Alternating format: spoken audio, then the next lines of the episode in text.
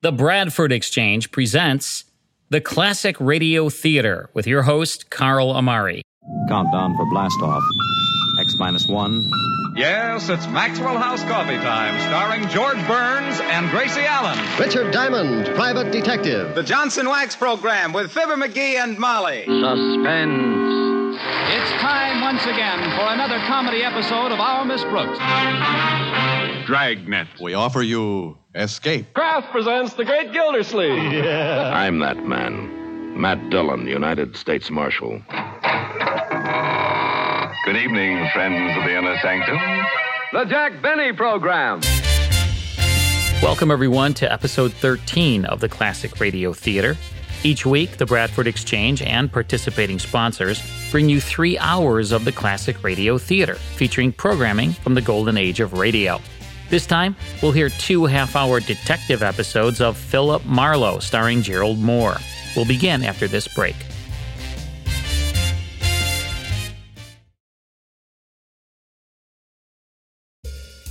Raymond Chandler, creator of the celebrated Philip Marlowe novels, had originally wanted to approve the scripts for the radio adaptation of his creation. After the success of the Marlowe movies, Chandler knew the detective was a surefire winner. But in the end, he had very little involvement with the radio program. Van Heflin was the first actor to portray the cynical sleuth in a series that debuted in 1947, a scheduled summer replacement for Bob Hope's radio show. Marlowe returned to the airwaves in the fall of 1948, played by Gerald Mohr. The Broadway actor's baritone voice was perfect for the fictional Los Angeles detective, and Mohr attempted to play him as a packed personality who would even rough up a street urchin to get information. Marlowe was a lone wolf who hired himself out to anyone seeking his services. Philip Carey played Marlowe in an ABC TV series, and Powers Boothe portrayed the celebrated detective in a top notch HBO series that ran from 1983 to 1986. Time now for the first of two episodes of Philip Marlowe. This first case involves a little man with big heels, a giant, and a treacherous blonde, all out to kill Marlowe. Here's the final payment, starring Gerald Mohr in The Adventures of Philip Marlowe.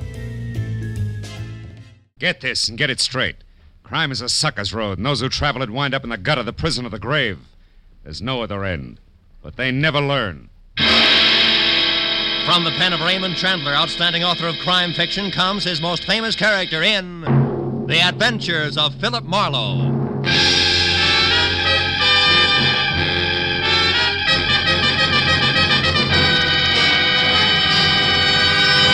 Now, with Gerald Mohr, starred as Philip Marlowe, we bring you tonight's exciting story The Final Payment.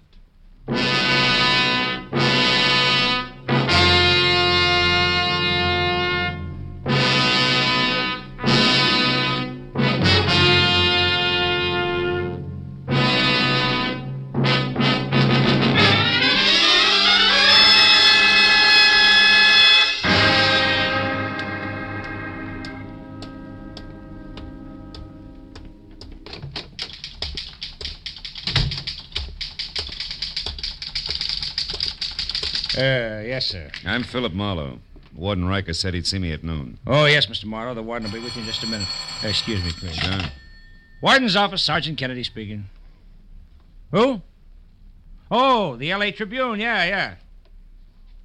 Sonero's execution?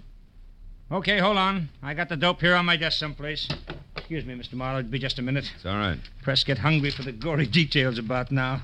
This is the third call this morning. Have a seat there. Oh, thanks. Uh, yeah, yeah, here it is. Office of the Warden, State Penitentiary, 10 a.m., September 8, 1950. Subject press release, paragraph 1.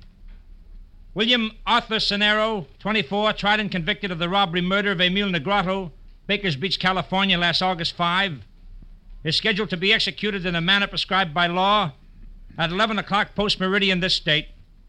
At this time, no stay of execution is anticipated. Signed, Stanley M. Riker, Warden.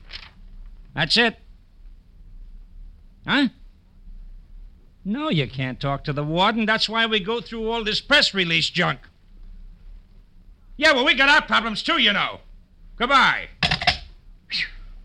Sorry, Mr. Marlowe. now, uh, your appointment with the warden. Uh, what was it about again? William Arthur Sonero, 24. I'm a friend of his. Oh. Oh, yes, yes, of course. I, I forgot, sir. Uh, well, I hope I haven't offended Mr. Marlowe. That is, uh, I'll tell the warden you're here, sir. I knew I didn't have too much right to be mad at one Sergeant Kennedy. But today it didn't matter. Because I was mad at the whole world, and in particular what it had done to a used to be nice kid named Billy Sonero. And when I stood in Warden Riker's far from drab prison office and waited while a dapper man in gleaming Hickok cufflinks and soft gray gabardine got through talking to his wife in syrup sticky tones, I began to get mad at him, too.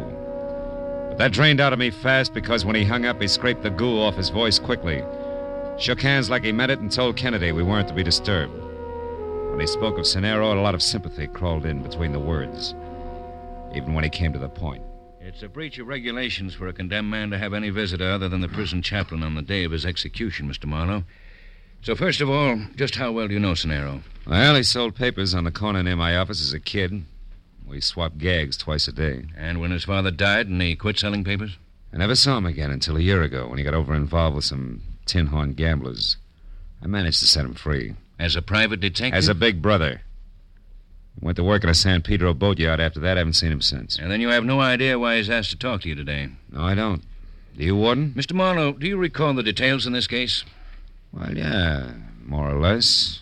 Let's see, an old man named Emil Negrado and his wife were robbed of a hundred thousand bucks worth of uninsured jewels at their summer place at um... uh, Baker's Beach. Yeah, that's it. Yeah. And uh, Emil Negrado was killed when he tried to interfere.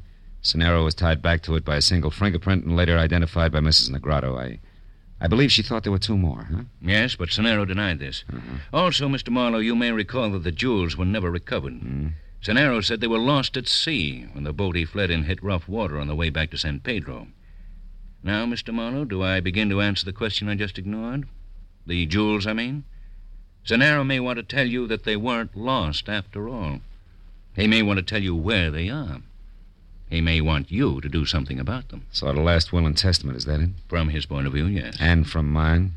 A very lucrative offer. Perhaps 50%, Mr. Marlowe. Why not a 100%, Mr. Warden? Don't be a piker. I could always cross him up, you know. Now, anything else? Or were you just letting me know why the state is allowing this visit? I was just letting you know what the state knows, Mr. Marlowe. Uh huh.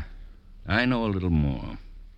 I know that Billy Sonero is through as a criminal. In his heart, not just because he's behind bars with worse to come. He's ready to die, Mr. Marlowe. Almost anxious.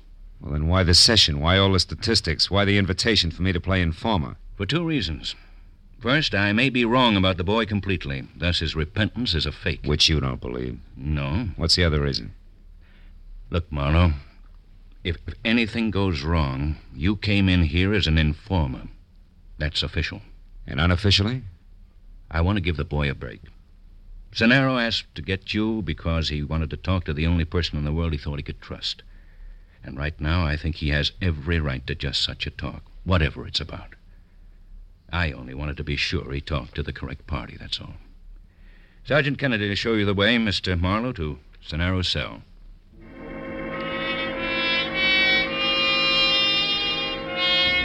I was a bit confused. Riker seemed anxious to help Sonero over some rough hours, and yet at the same time he was shrewd. Eh, in no time, he'd work me around to where I'd be the fastest, most courteous informer on record if Sonero was a fake. I thought. But I thought otherwise when I was alone with Sonero. And knew that the Negrado jewels did still exist. Mr. Marlowe, why are you looking at me that way? Do you understand what I'm asking? Don't you see? Now, wait a minute. Take it easy, Billy. A step at a time. Now, you say that the jewels never went overboard. No, huh? I never even saw them. That was a cock and bull story. Uh-huh, and yet you want me to get them to get the jewels and return them to Mrs. Emil Negrado. Is that right? Right. To Mrs. Negrado, the woman who identified me. The widow of the man I killed. Look, Mr. Marlowe, sit down here on the cot and listen. Okay. Now, where's the beginning, Billy? Last August 5th. There was me and the other two, a big red-headed louse named Jesse Tapp and a girl named Gloria, Gloria Konkowski, a blonde with a little scar on the bridge of her nose. Mm-hmm. Jessie's girl, strictly flashy. We took my boat. It's a fishing smack, the Love Lady. We we sailed from San Pedro over to Baker's Beach. I was the one who shot him, Mr. Marlowe. And the jewels? They were in a leather bag. Jesse had them. But after the shot, we split up fast and ran. I hid until the next morning, then shoved off in the Love Lady. I don't know about the others. I was picked up that afternoon. The rest you know. I'm not so sure.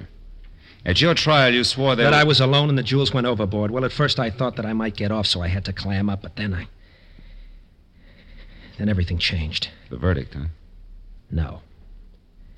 An old woman whose husband I'd killed. Hmm. See what you mean.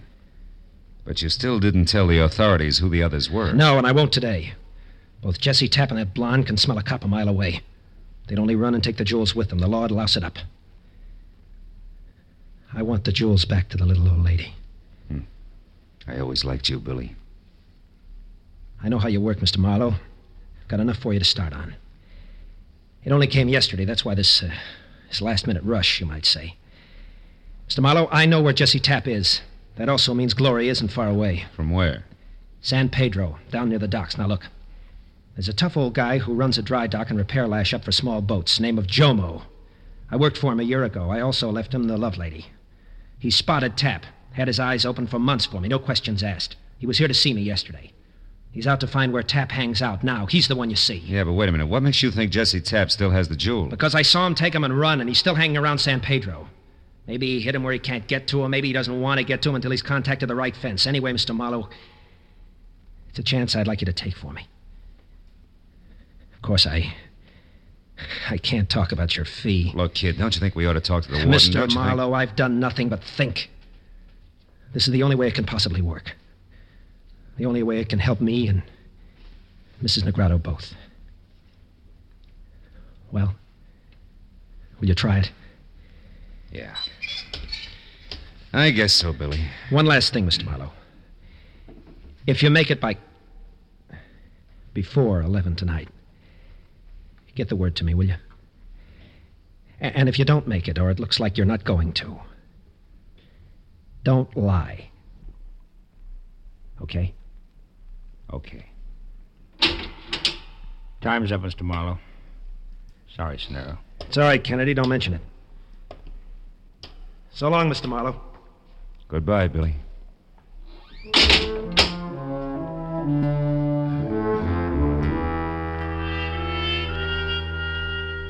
It took five minutes for me to walk back to the warden's office and five more to lie to him about what Sonero had wanted of me. And another ten to get outside and head toward my parked car. I was thinking about what the condemned man had told me when I suddenly realized I was in the middle of a busy street and right smack in the path of a speeding car. Hey, what's the matter with you? What is that? Mister! Mister, you all right? Holy you smoke. okay, huh? Yeah, yeah, I'm okay. I'm okay. Much ah. obliged. I'll try to remember to look where I'm going next time. Yeah, these jerks figure every street's an Indianapolis Speedway. Yeah. And another thing, that geezer didn't stop either. I know. But if you're interested, I, I got a squint on him before. I was in that corner drugstore after a Coke, and while I was waiting, I happened to see this guy stand outside his car. And all of a sudden, he got Wait in a it minute, and wait a minute. off. You mean he got all that speed up just from the end of the street? Tell me, friend, what'd he look like? He's uh, tiny. tiny like your pinky finger. And elevating shoes on. Plus the fact he needed a shave. Say, you don't think it was purposeful, do you? Uh, n- n- not an accident, I mean. I don't know. But either way, I'm much obliged to you, friend. Bye bye. I made a mental note about the small man with big heels and a beard and let it go at that. Then I took one last look at the prison. Made me want to drive the 300 miles to San Pedro fast.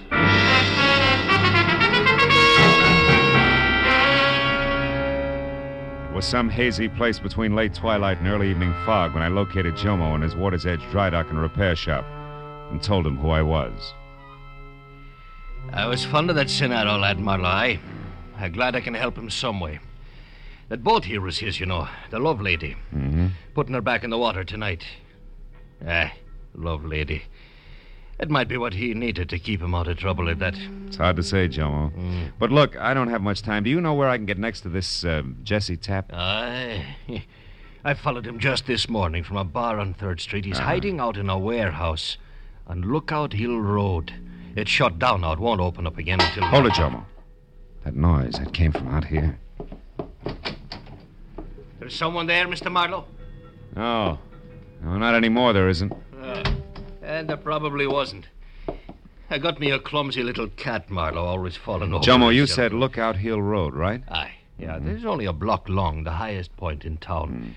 You just head straight up King Street to the top. You can't miss the warehouse. Thanks.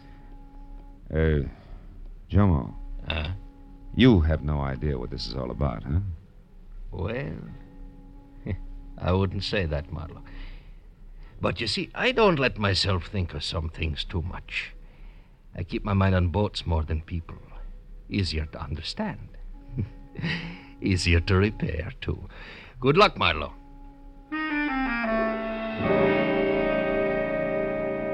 I was less than ten minutes finding the deserted warehouse which ran true to form. Rust and every other window broken. But When I was out of my car and moving around toward a side entrance, I saw something else. It was a girl, tall and blonde, standing in the deep shadow of a Fitch Shampoo billboard. When I started for her, she threw one scared look my way, then scrambled into her pocket for a key. I made it just as she got it out and into the door lock. Let's not be hasty, honey. Get your dirty mitts off! When you stop kicking, I will. Not before, sweetheart. Not, uh, not before, Gloria. How do you know the name Bright Eyes? Ah, that cute little scar on the bridge of your nose. Eh, You should have ducked, kid. Not that it doesn't add character. Ah, go soak your head. I don't know you. You should. Jesse does. Just. Who are you anyway? Name's Marlowe. Here to see your boyfriend tap per schedule. It's a business appointment, Gloria. Business. Oh, oh yeah, sure. Fence, huh? Yeah, fence, huh? Now, do we go up or throw pebbles at the windows until Jesse comes out? Which? We go up. Now that I know who you are. You know, Jesse didn't mention you're coming. That's what I like about working with Jesse. Uh, which way? Up these stairs. Mm-hmm. Kind of nice setup we got here, huh? Yeah, yeah. Sweet of the owners to let you have a key. Well, it wasn't exactly that way. Jesse had. Change the lock, yeah. Uh, is that the door? One mark president? Uh huh. Mr. Tapp's very own. Imagine Jesse as an executive. Funny, huh? Hey, Mr. Head of the firm, you got callers. Jesse! Ah, that jerk's probably asleep. It's the way I figured, asleep in the swivel chair. Hey, Mr. President, you got company. Hey, Jesse, come on, wake up. There's a guy here who wants. Jesse. What is it, Marla? What's wrong with him? Too much to fix, honey. Head of the firm, Jesse's been shot to death. No business as usual today. Dead. How do you like that? Not much. Now, maybe it's you I do business with, huh? What are you talking about? Now, look, I never like to get into money matters with dames, but now I'm stuck. So let's get to work, you and me. Where are they, Gloria? Where or what? Come on, you coy little jerk. The stones, the Negrado stones. I want to see them. I don't know where they are. He would never tell me. Ah, don't lie. You were his girl. Listen, mister. Ever since I met that guy, I've been living on double talk and slaps in the mouth. I spent my nights dodging my own shadow. I'm glad it's over. Why'd you stick? Because of them stones, I knew I had him hid someplace. Figured maybe they'd get us away from here after all. He kept saying he had to wait till the time was right. That's all he'd ever say. Even to me, his girl. You know, with that talent, you ought to be in pictures, kid. Yeah? Believe me, mister. I learned the hard way not to try to pin Jesse Tapp down. You do whatever you want. I'm getting out of here. Before the act. Just a minute. What? Somebody did this, baby. I can name 20 who'd been tickled pink. Yeah, but I took a lot of chances setting up this deal to move those Negrado jewels. I wouldn't want to be edged out now by cheap competition like a squirt and build up heels. What's that? Nothing, a swing in the dark. Excuse me. Sure. Now you excuse me. He's strictly your problem, sucker. I stood and watched her as she walked away. I didn't know just what my next move should be, but then it hit me. Whoever had killed Jesse Tapp would go for her next. So when she hailed a cab at the foot of the hill, I ran to my car and I started after her. But by the time I got turned around, a switch engine playing shuffleboard with a string of boxcars cut in between us. When that was over, Gloria was gone.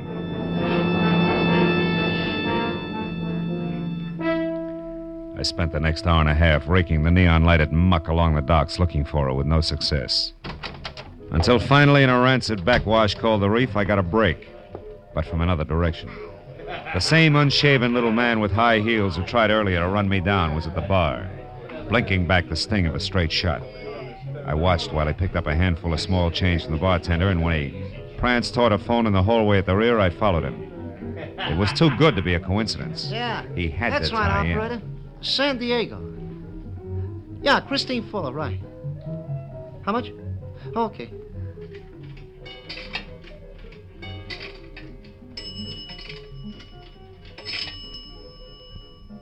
Hello?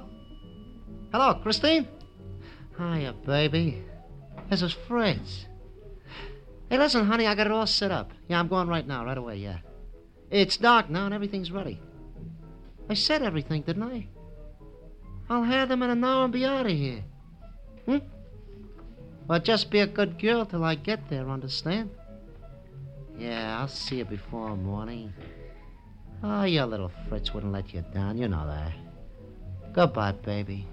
Hello, little Fritz. Hey, who are you? Come back here. Hey, hey, what is this? Who, are you? Guy you tried to run over this afternoon? Hey, now listen, Slim, there must be some mistake There here. isn't. You just made it when you knocked off Jesse Tapp. And now that I got you, little Fritz, I'm going to shake you up and down until a lot of answers or a lot of teeth start dropping out of you. No, no, Make up your mind. What's it going to be? Come on. no, no, no, leave me alone. Stop. What's going on here? Run along, Buster. It's private. Oh, yeah? Yeah. Great big lug like you picking on a little guy like him, you ought to be ashamed. Hey, don't you believe in the brotherhood of man? Yeah, but this weasel don't qualify. Hey, now he told blow. me, fellas, he was going to rob me. Oh, he was, was he? Put him down, Hey, you. come on, come on. Turn loose of him, big bully. here. Why don't Okay, you... you go- jerk! Come on, get up! Get him, Joe! Come on, bull! Hey, hit him over the head. Ah, beat him not fight. Hit him again, Joe. Come on, get up! Oh, nuts. He's all cold. Let's throw him out in the alley. Come on. Good idea. Eh. Hey, where'd the little guy go? Hey, he baited. Oh, you'd think he'd stick around long enough to buy us a drink, wouldn't you?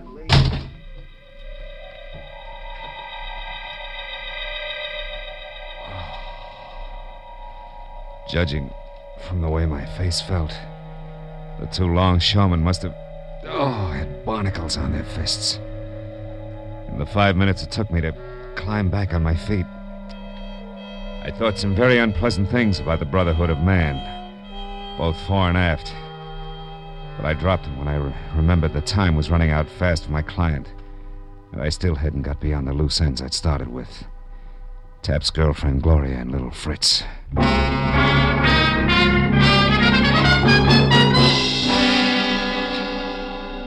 It was a hunch that took me up the hill of the old retired warehouse again. I parked a block away and started toward it on foot when the glow from a lonely cigarette said that it wasn't quite as deserted as it should have been.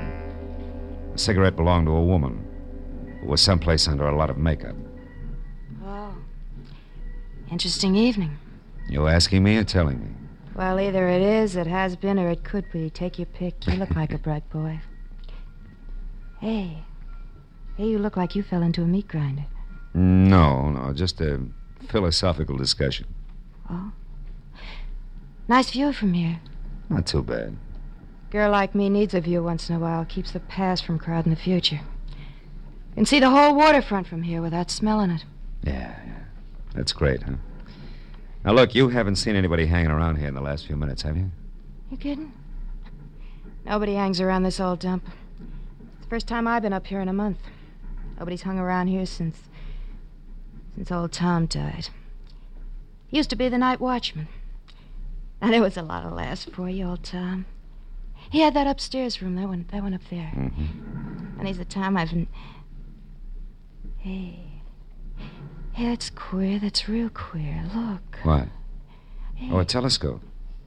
Mounted on the windowsill. Yeah, old Tom never had a thing like that up there. Who do you suppose put it there? I know who, honey. My question is why? A telescope. Well, it seems to be pointed down there toward the small boat anchorage. Yeah.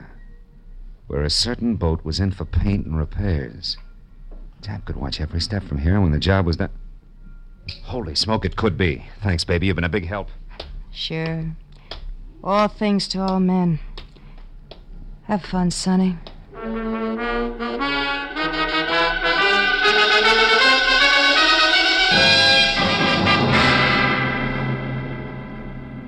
My client's boat was a long shot, but it was the only bet I had. And it stayed a long shot all the way down to Jomo's dock. There the odds began to drop fast to even money when I heard the motor running and found the door to Jomo's boathouse half open. It became odds on when I eased inside and stumbled over Jomo himself, stretched out unconscious on greasy planks like a beached bull whale. I stepped over him, got my 38 in hand, and edged out along the catwalk to the open dock where the boat scraped restlessly against the fenders. There were no lights except for a tiny spot no bigger than the hole in the candy lifesaver that probed frantically along the seams inside the cabin. It was little Fritz with a shielded flashlight, intent on finding something fast. I stepped into the boat, deliberately kicked over an oil can and crouched. The light went out. Who? Who's there? Somebody out there? Well, speak up. Throw your gun over the side and stand real still. Do it now, little man, or I'll blow you in two. Oh, no, wait.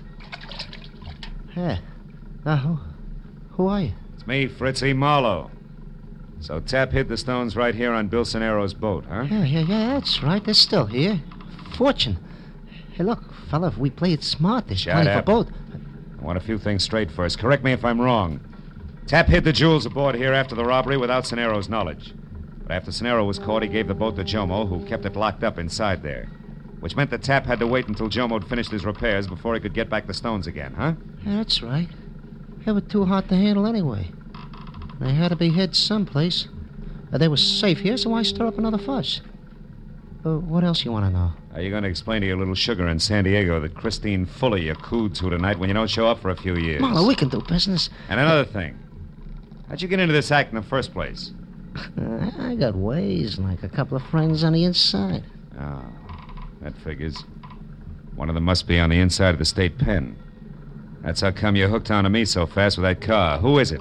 A guard named Kennedy. He's a pig, a cut-rate chump. And the other friend? He's behind you with a gun. Don't oh, move. fine. Oh, that's my baby. I'll take your gun now, Mr. Marlowe. Oh! Stop it. Put it away, Fritz. Did you find the stones? Yeah, not yet, but it won't be long now, sugar. Marlowe, get in that cabin and run this boat. We're going out. Go on, move. Oh, no, wait a minute, baby. We don't know anything about boats. We're not taking any more chances here. Untie that rope at the back, Fritz. That's called cast off the stern line. Shut up! Get inside, Marlowe. Go on. Sure, sure. Well, Skipper, where to? Just head for that open part out there. Hey, it's gonna be rough. Well, that won't matter to us, baby. We've been through plenty together, huh? Yeah, like putting Jesse Tapp out of the way for a starter. Uh, sure, well, he asked for it. He was a pushover for Gloria here. Why, you... So it was little Gloria who killed him, eh? All right, so it was me. Fritz called me up and warned me you were coming here to Pedro, and I overheard you when you talked to Jomo. I knew you'd get to Jesse and make him spill, so I killed him. It was going to have to be done sooner or later anyway. The old double cross. Yeah, the old double cross. So what? That's a game the smart ones always play with the suckers. Always win. Not always, Fritz. Oh, often enough to make a. What? Hey, hey, hey, Gloria. Gloria, what? No, no, no, no, no, don't. Gloria, no, no. Keep your hands on that wheel, Marlowe. I heard Marlowe's crack about that Christine Fuller, Fritz. You louse. Straight ahead, Marlowe. Now what, baby? You still got me to worry about. That's too bad. You're a nice guy. Where are we? Well, the channel's way over there where that buoy is. And that means that a big rock pile called the breakwater is right off our starboard bow. If I don't turn, we'll hit it, and I'm not Those turning. rocks, Marlowe!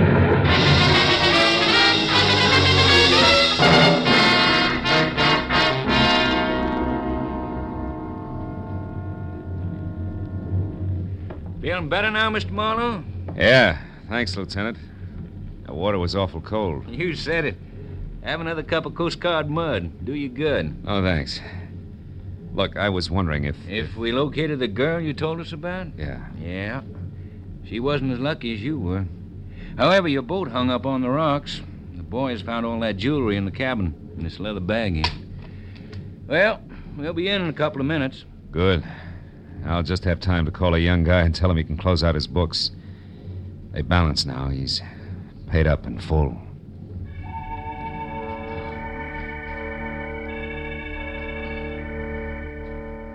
When I got through to Warden Riker, told him all that had happened, and gave him the message for Billy Sonero, he thanked me and said the kid was facing 11 o'clock like someone who who had the weight of the world lifted off his back. A back that should have been part of a football team. A back that should be tanned from the sun at the beach. A back whose arms should be around a lovely girl. A back knelt in prayer for a better world. A back.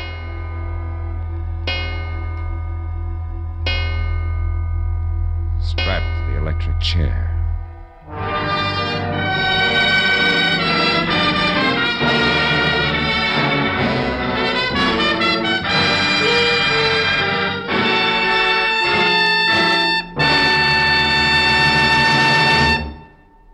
The Adventures of Philip Marlowe, bringing you Raymond Chandler's most famous character, star Gerald Mohr, are produced and directed by Norman Macdonnell and written for radio by Robert Mitchell and Gene Levitt.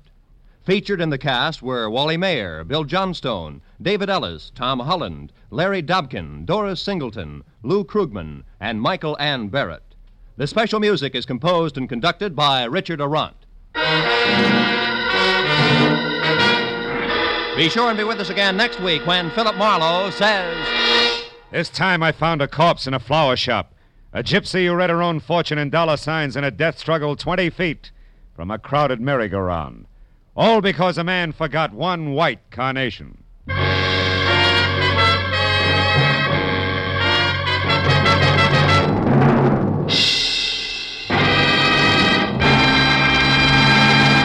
Grand Central Station. The very name itself creates a tingle of excitement. Grand Central Station, that busy, gigantic railroad terminal where every day hundreds of vital human dramas occur. It is these human dramas you hear every Saturday over most of these same CBS stations. This is Roy Rowan speaking. And this is CBS, where you also enjoy Junior Miss every Saturday in the daytime on the Columbia Broadcasting System.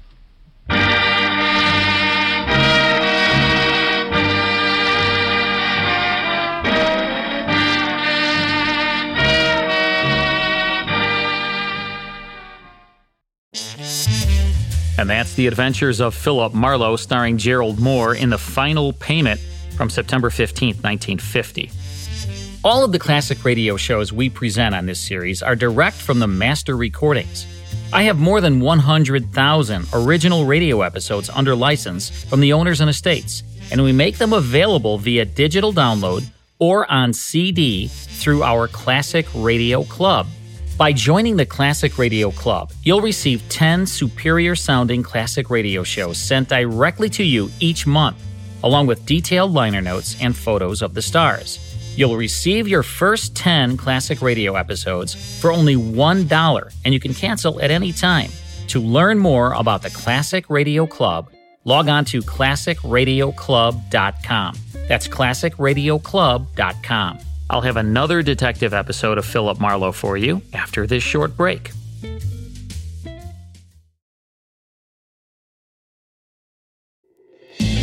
Welcome back to the Classic Radio Theater. I'm your host, Carl Amari. On this episode of Philip Marlowe, a client lies to Marlowe, so he refuses to represent her. When she ends up dead, Marlowe vows to find her killer. Here's the fifth mask on the adventures of Philip Marlowe. Get this and get it straight. Crime is a sucker's road, and those who travel it wind up in the gutter, the prison of the grave. There's no other end. But they never learn. From the pen of Raymond Chandler, outstanding author of crime fiction, comes his most famous character in The Adventures of Philip Marlowe.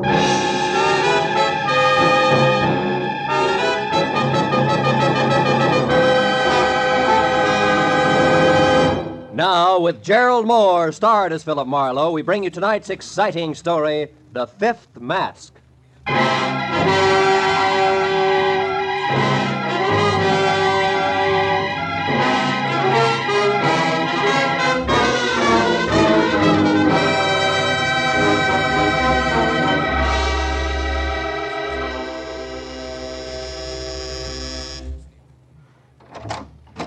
Brother, am I glad to see you.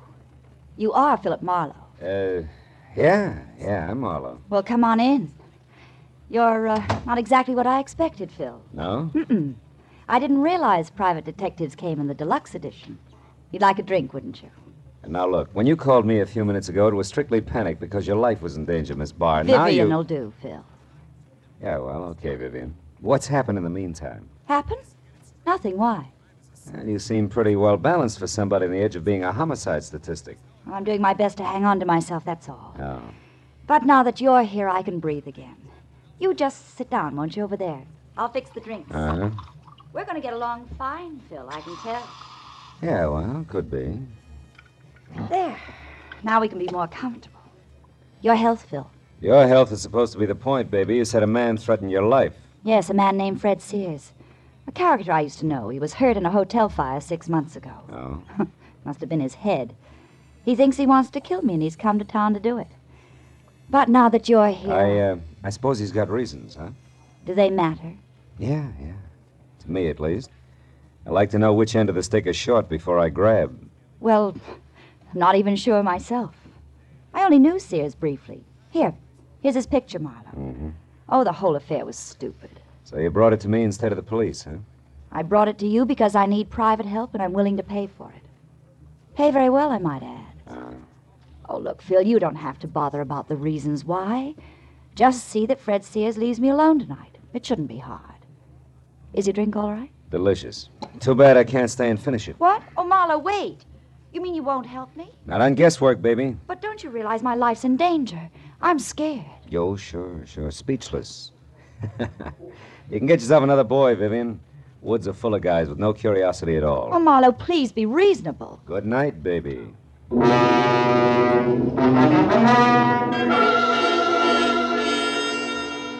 had no doubt that a guy named Fred Sears wanted to kill Vivian Barr, and that she was genuinely afraid of him, but I also had no doubt that working for her without all the facts was like playing blind man's buff with the front end of a jet plane. Sooner or later, you were a cinch to get sucked in. So I drove off the hill toward the Sunset Strip again and prepared to forget it and go home. Until my rearview mirror told me that I'd picked up a tail. I wagged it back and forth across Hollywood for 20 minutes without losing it.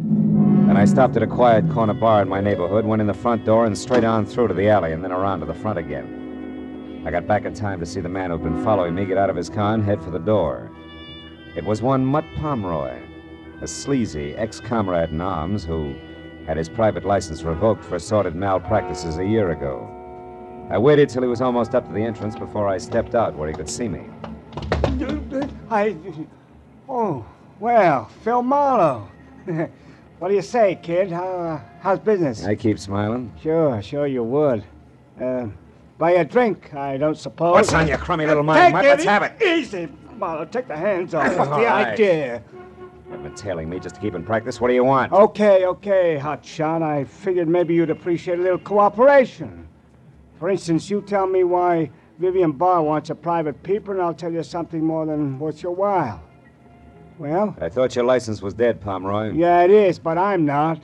I still got eyes and ears and a mouth that I like to keep well fed. Now, look, I can help you plenty in this case, Marlowe. What do you say, kid? Get together? I didn't take the case. You what? That's right. If I catch you tailing me once more, Mutt, I'll tie a can to you. Now beat it. Yeah, well, let me know when you need a hand, Marlowe. Right across your kisser.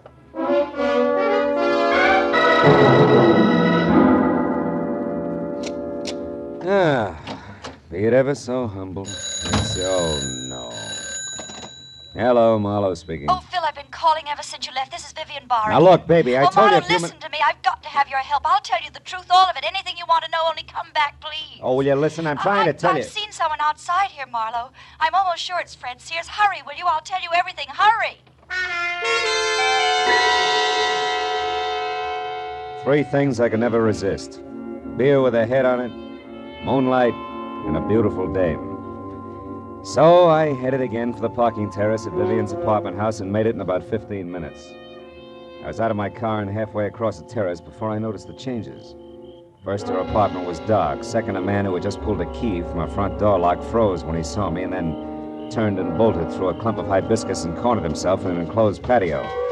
He tried to make it over the wall, but the second time he fell back, I nailed him. No, no, please, let me go. I gotta get away from You're here. trying it the hard way, Buster, believe me. No, it'll be easier by way of Vivian's apartment first. Come on, on your feet. Oh. Who are you? I'm Douglas Peck. Douglas what? Just Douglas. Okay, just Douglas. We'll also straighten that one out inside. Go on, open the door. No, I. It's locked. Sure, sure it's locked. Take the keys out of your pocket and unlock it. Hurry up.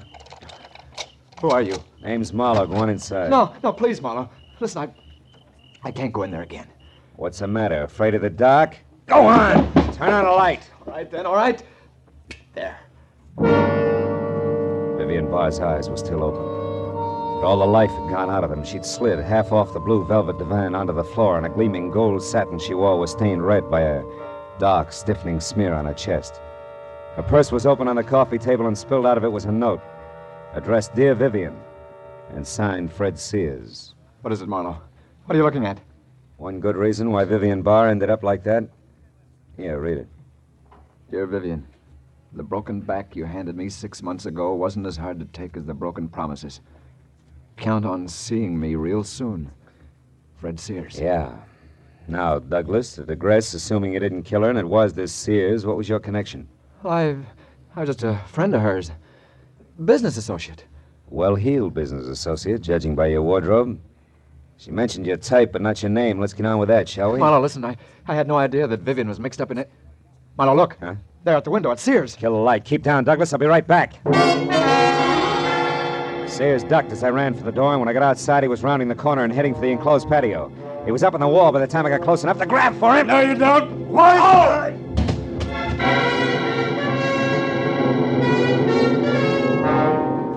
His foot caught me in the side of the head.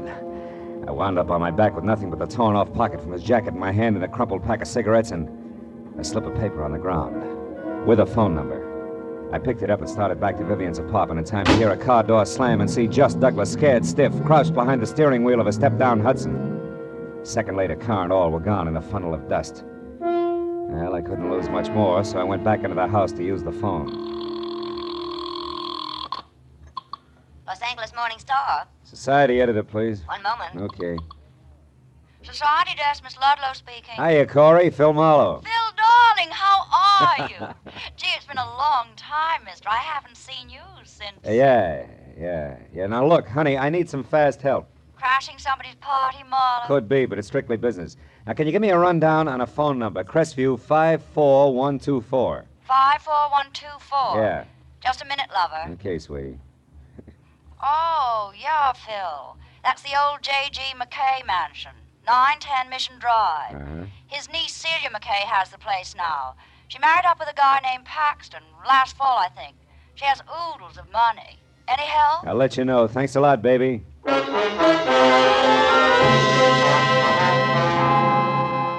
Before I left, I called Lieutenant Matthews at Homicide and told him what happened.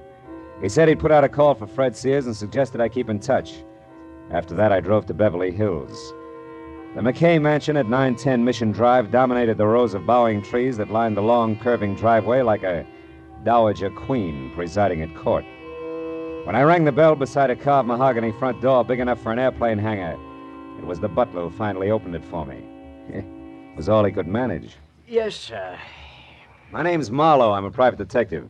Like to see the head of the house, please. Uh, have you an appointment, sir? No, this is a courtesy call so far. There's been a murder, Buster. Now, please get Mr. Paxton, Celia McKay Paxton, or any reasonable facsimile thereof, huh? Never mind, Cartwright. You can run along. I'll take care of this, whatever it is.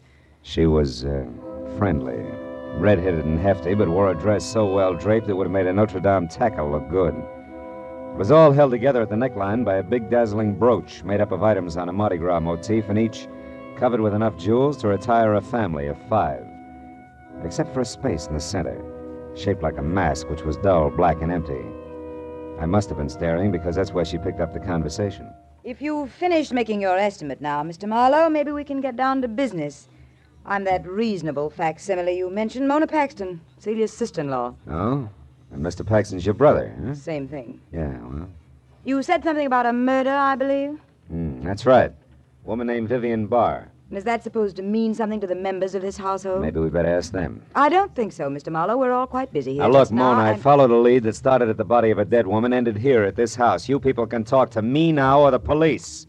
In a few minutes. Make up your mind fast. Police? What about the police?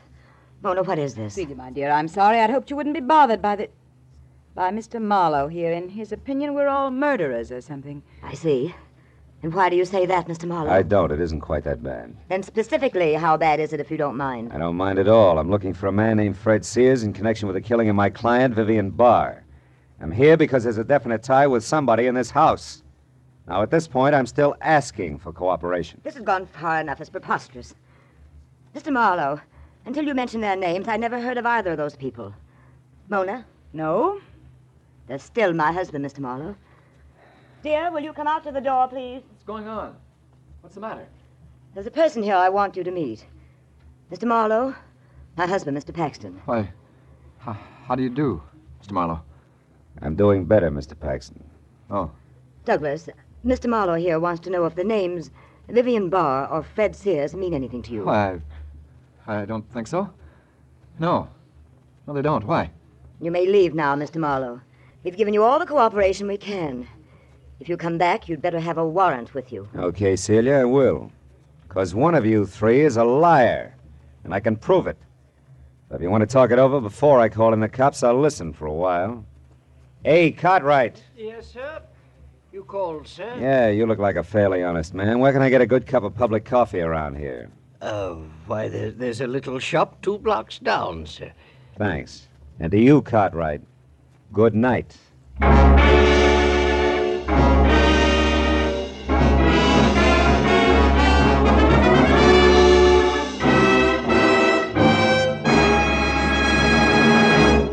Just a moment, we'll return to the second act of Philip Marlowe. But first, Sunday, September 10th. Note it well, or you'll miss a whole lot of laughs. For that's the day Jack Benny checks in again at CBS The Stars address. Yes, this Sunday is the day Jack, Mary, Dennis, Phil, Don, and Rochester return for another great season of top ranking comedy.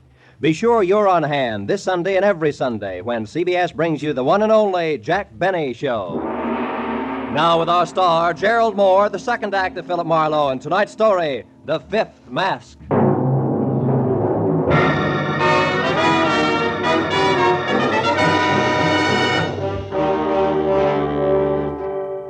When the two ton front door of the Paxton home closed behind me, I dropped the cocky attitude quicker than a chorus girl lets her stage smile go when she hits the wings.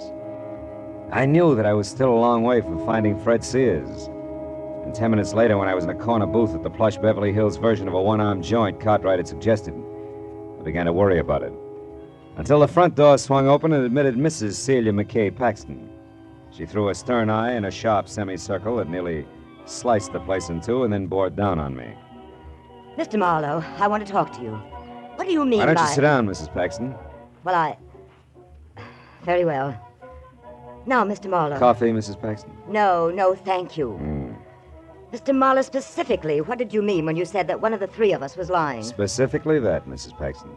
I don't think I could have been more blunt, but I'll try. I'm after Fred Sears and anybody or anything that can lead me to him. Now, you. Why are you here, Mrs. Paxton? Well, it's, uh... Mr. Marlowe, it, it uh... Hard to say, maybe? Well, I- Hard like I'm suspicious of my husband's connection with all this, Mr. Private Detective. Will you go to work for me? Is that it? No. No, not that. Mm-hmm.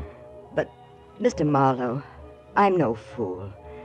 I know that I'm a plain looking rich woman who loves her husband. And I. Well, sometimes men are silly. And if there is anything, I'd. Mrs. Paxton. I can't go to work for you. I don't take that kind of a job.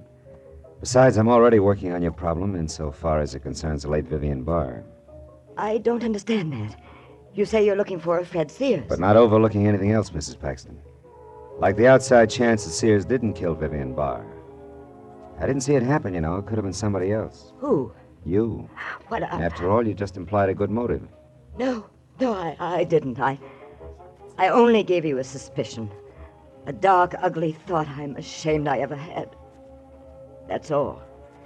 And I didn't kill that woman, Mr. Marlowe. I know you didn't. It was only bait, Mrs. Paxton. I hoped you'd snap at it and come back with an answer that would get me to Sears. Mr. Marlowe, I never heard of these people before tonight. I know, that's what you said. But you see, Mrs. Paxton, even as you, I too sometimes have dark, ugly thoughts that I'm ashamed of. Only in my case, it's business. And tonight, the business is Vivian Barr's murder. Good night, Mrs. Paxton.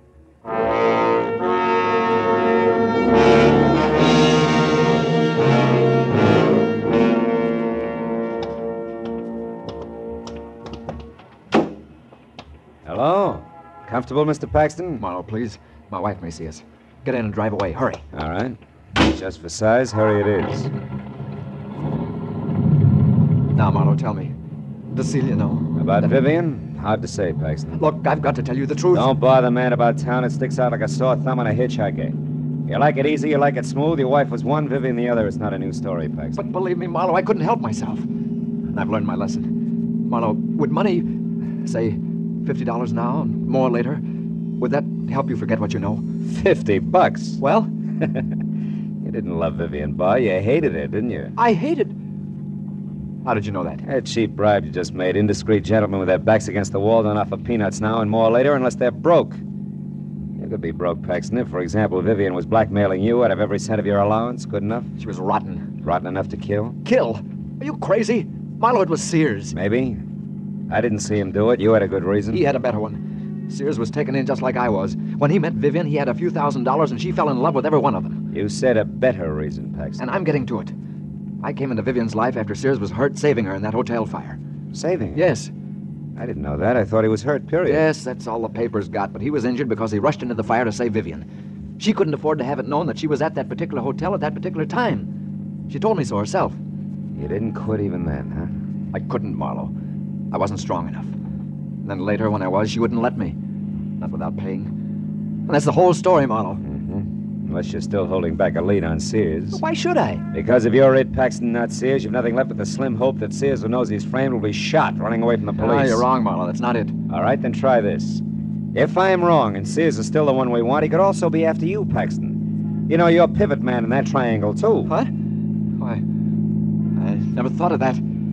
What am I going to do? Grab a cab and go home and hide in the cookie jar. Marlowe, don't be facetious. My life is- Relatively safe, Paxton. I was only trying to trick you into spilling something on Sears. Oh.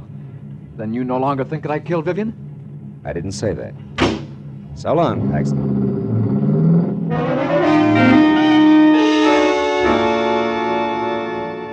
My apartment was only a few minutes from Beverly Hills, so I decided to call the police and fill them in. Also, a little all alone, straight drinking might burn the bad taste out of my mouth. But when I was in the hall there, I knew it was going to be a little while before I got a chance to do either one. After all, there was still a Paxton to go Mona, the lady with the beautiful Mardi Gras brooch, and the not so beautiful mind for business. I've been waiting for you, Mr. Marlowe. That figures. Come on in. I'll get the lights. You don't seem surprised you expected me. Yeah, as much as the others. Already huddled with your brother and your sister in law. Have a seat. No, thanks.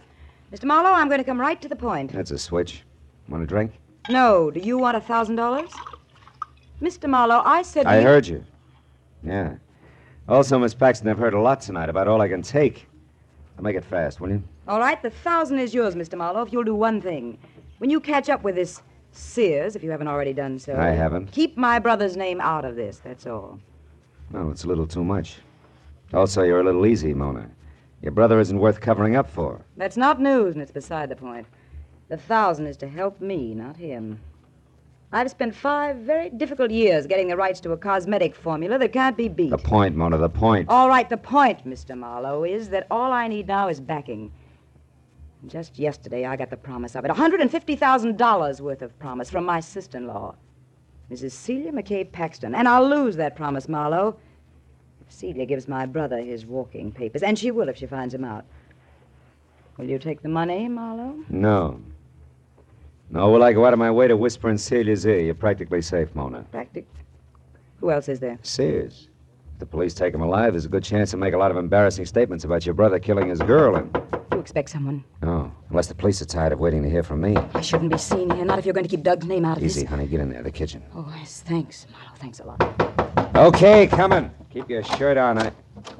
Oh, no. Yeah, well, didn't expect to see little old Mutt Pomeroy so soon again, eh, kid? Mind if I come in? Very much. What do you want, Pomeroy? To show my wares, Phil boy. You know, like the jewel tea man. Skip the funnies. What is it? Fred Sears. I know where he is. You sure about that? Sure, like I don't take $3 bills. I followed him tonight when he got away from you. All right, come in. Hey, nice place, Phil. What's your price, Mutt? 200 I'll pay one. The address. The money. Okay. Here. 15, 16, 80, 90, 100. Yeah. Thanks, Phil boy, thanks. The address says 31 Bayfront Drive, Santa Monica. It's an all alone beach joint, kind of neat. Belongs to a friend of Sears who's out of town. Oh, he's using his car, too. I overheard him explaining to a neighbor. Yeah.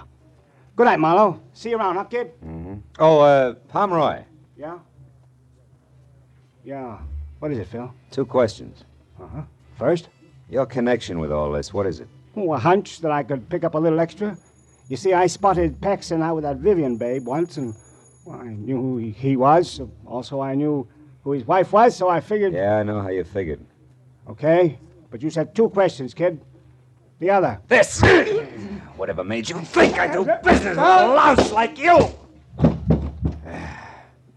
Marlowe, he's unconscious? Yeah. You ever saw you here? Your mailbox will get nothing but extortion notes for the next six months. He'll get out now. All right, Marlowe, but won't he ruin everything anyway? Don't worry, Mona. I'll convince him one way or another. Yeah. Let's see now. Hey, Mara, you crossed me. Sure, I'll do it every time, Pomeroy. We're conflicting personalities.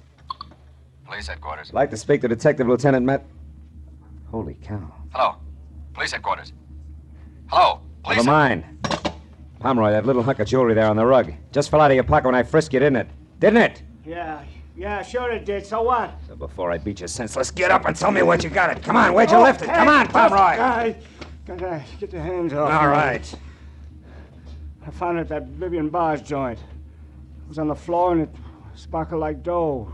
She was dead, so I figured it might as well. Thanks, well. Pomeroy. You told me all I want to know. Don't wait up.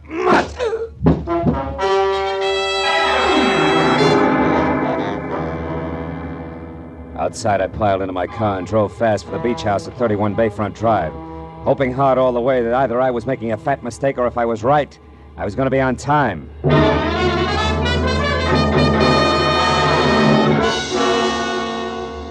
All told, it was about 40 minutes later when I screeched to a stop in front of the place and found it lights out and deserted. I was ready to start cheering until, from the closed garage that was tucked under a wing of the house, I heard it. A car motor running as in suicide by carbon monoxide. The big double doors were locked, but around on the side there was a window. In another minute, I was in and over to Fred Sears. He was slumped over the front wheel, his face the color of wet ashes. I cut the motor, then dragged him out of the place by a back door that led to a patio. There I stretched him out on the ground and, took a good look. A long look that left no doubt in my mind. I turned away from him when I heard a woman's footsteps on the walk outside near the window I'd broken. It was Mona Paxton. Marlowe. Marlowe, what is it? Marlowe, are you all right? Yeah, but don't come back here, Mona. It's not a very pretty sight. It's Sears. Sears? Yeah, I dragged him out here. He left the motor running, carbon monoxide. Oh, oh no. What a, what a terrible way to go. No worse than Vivian Barr. How'd you turn up here, Mona? Follow me? Yes. Yes, I was worried about that man in your apartment. I wanted to ask you who he was. When I took off coattail flying, it looked like something important, huh? Yes, it certainly did. And it certainly was. Yeah. Well, I'd better get through to the police now. There must be a phone inside. You go wait at my car, huh? Quit shaking. After this, you haven't got a thing to worry about. Uh, business, I mean. Yes, I know, but I just can't stop smiling. I'll be at the car, Marlowe.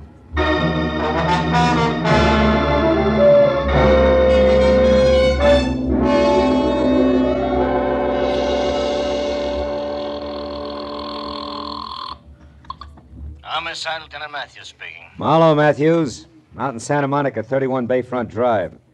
I've got Vivian Barr's killer. Fred Sears? Great. Just hold it, Phil Mooney. Now, wait a minute. Call Santa Monica, Matthews. get a car out to 31 Bayfront Will you- Drive Hey, fast. Matthews. Hey, Marlowe, nice work. I'm glad I Now, will you you wait know. a minute, Matthews? It doesn't play that way. What? What do you mean, Phil? Not Sears? No. It's a woman, Mona Paxton. Sister to Douglas Paxton, a guy married and playing around with Vivian Barr. Mona killed Vivian because Vivian was blackmailing her brother, and that in turn was about to ruin a business deal that meant a lot to her. An awful lot. Yeah, it must have. Yeah. What about Sears? Does he still tie in? Sure he does. She found out where Sears was hiding, which is out here at the same time I did. But she got a head start on me at the point of a gun, set him up at a closed garage in what was supposed to be suicide. Oh, he's dead, huh? No, he's fine. I was lucky enough to get here in time. He's resting out on the patio, breathing well. See you, Matthews.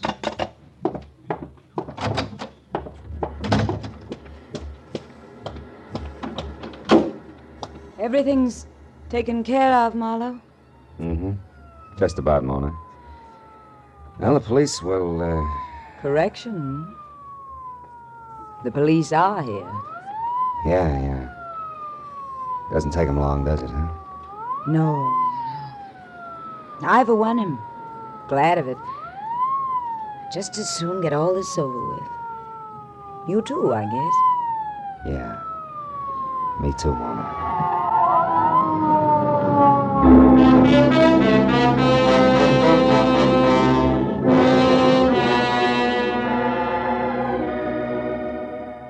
I got away from it all as soon as I could, but I didn't go home. I drove out to a spot I knew nearby, a cliff edge where the only sounds were a couple of seagulls who couldn't sleep in the ocean a hundred feet below, crashing on the rocks. And then I took a second look at the little item Mud Pomeroy had picked up in Vivian Barr's apartment. A collection of tiny stones, diamonds, emeralds, rubies, all in the shape of a small mask. A mask that I knew would fit in place exactly over an empty spot on Mona Paxton's Mardi Gras brooch. The proof that Mona had been to Vivian's place. Yeah, a little mask. We all wear them one way or another.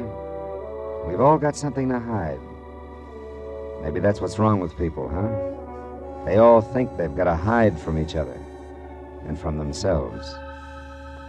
Yeah, so I threw the little mask into the ocean and then. Then I went home.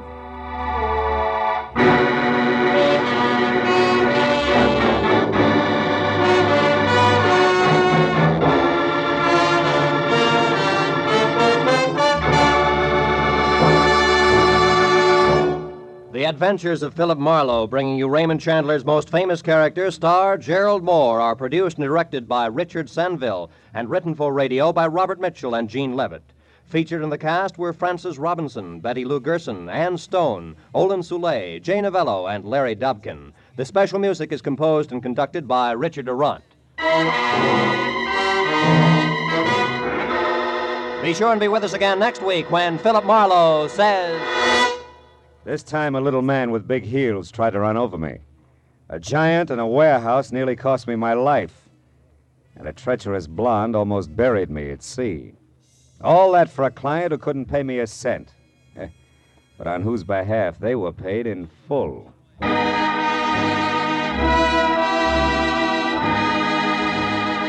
This is Roy Rowan speaking for CBS, where you enjoy the Contented Hour every Sunday night, the Columbia Broadcasting System.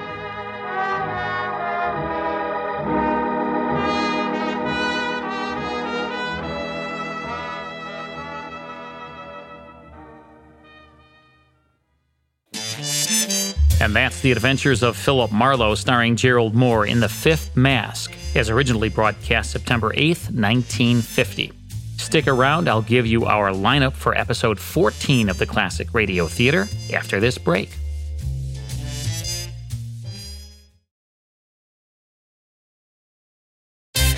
Next time on episode 14 of the Classic Radio Theater, brought to you by the Bradford Exchange, we'll hear two mystery episodes of The Whistler, so don't miss it. To reach me and to learn more about the Classic Radio Club, visit classicradioclub.com. Be sure to tune in to our next show. Thanks for listening.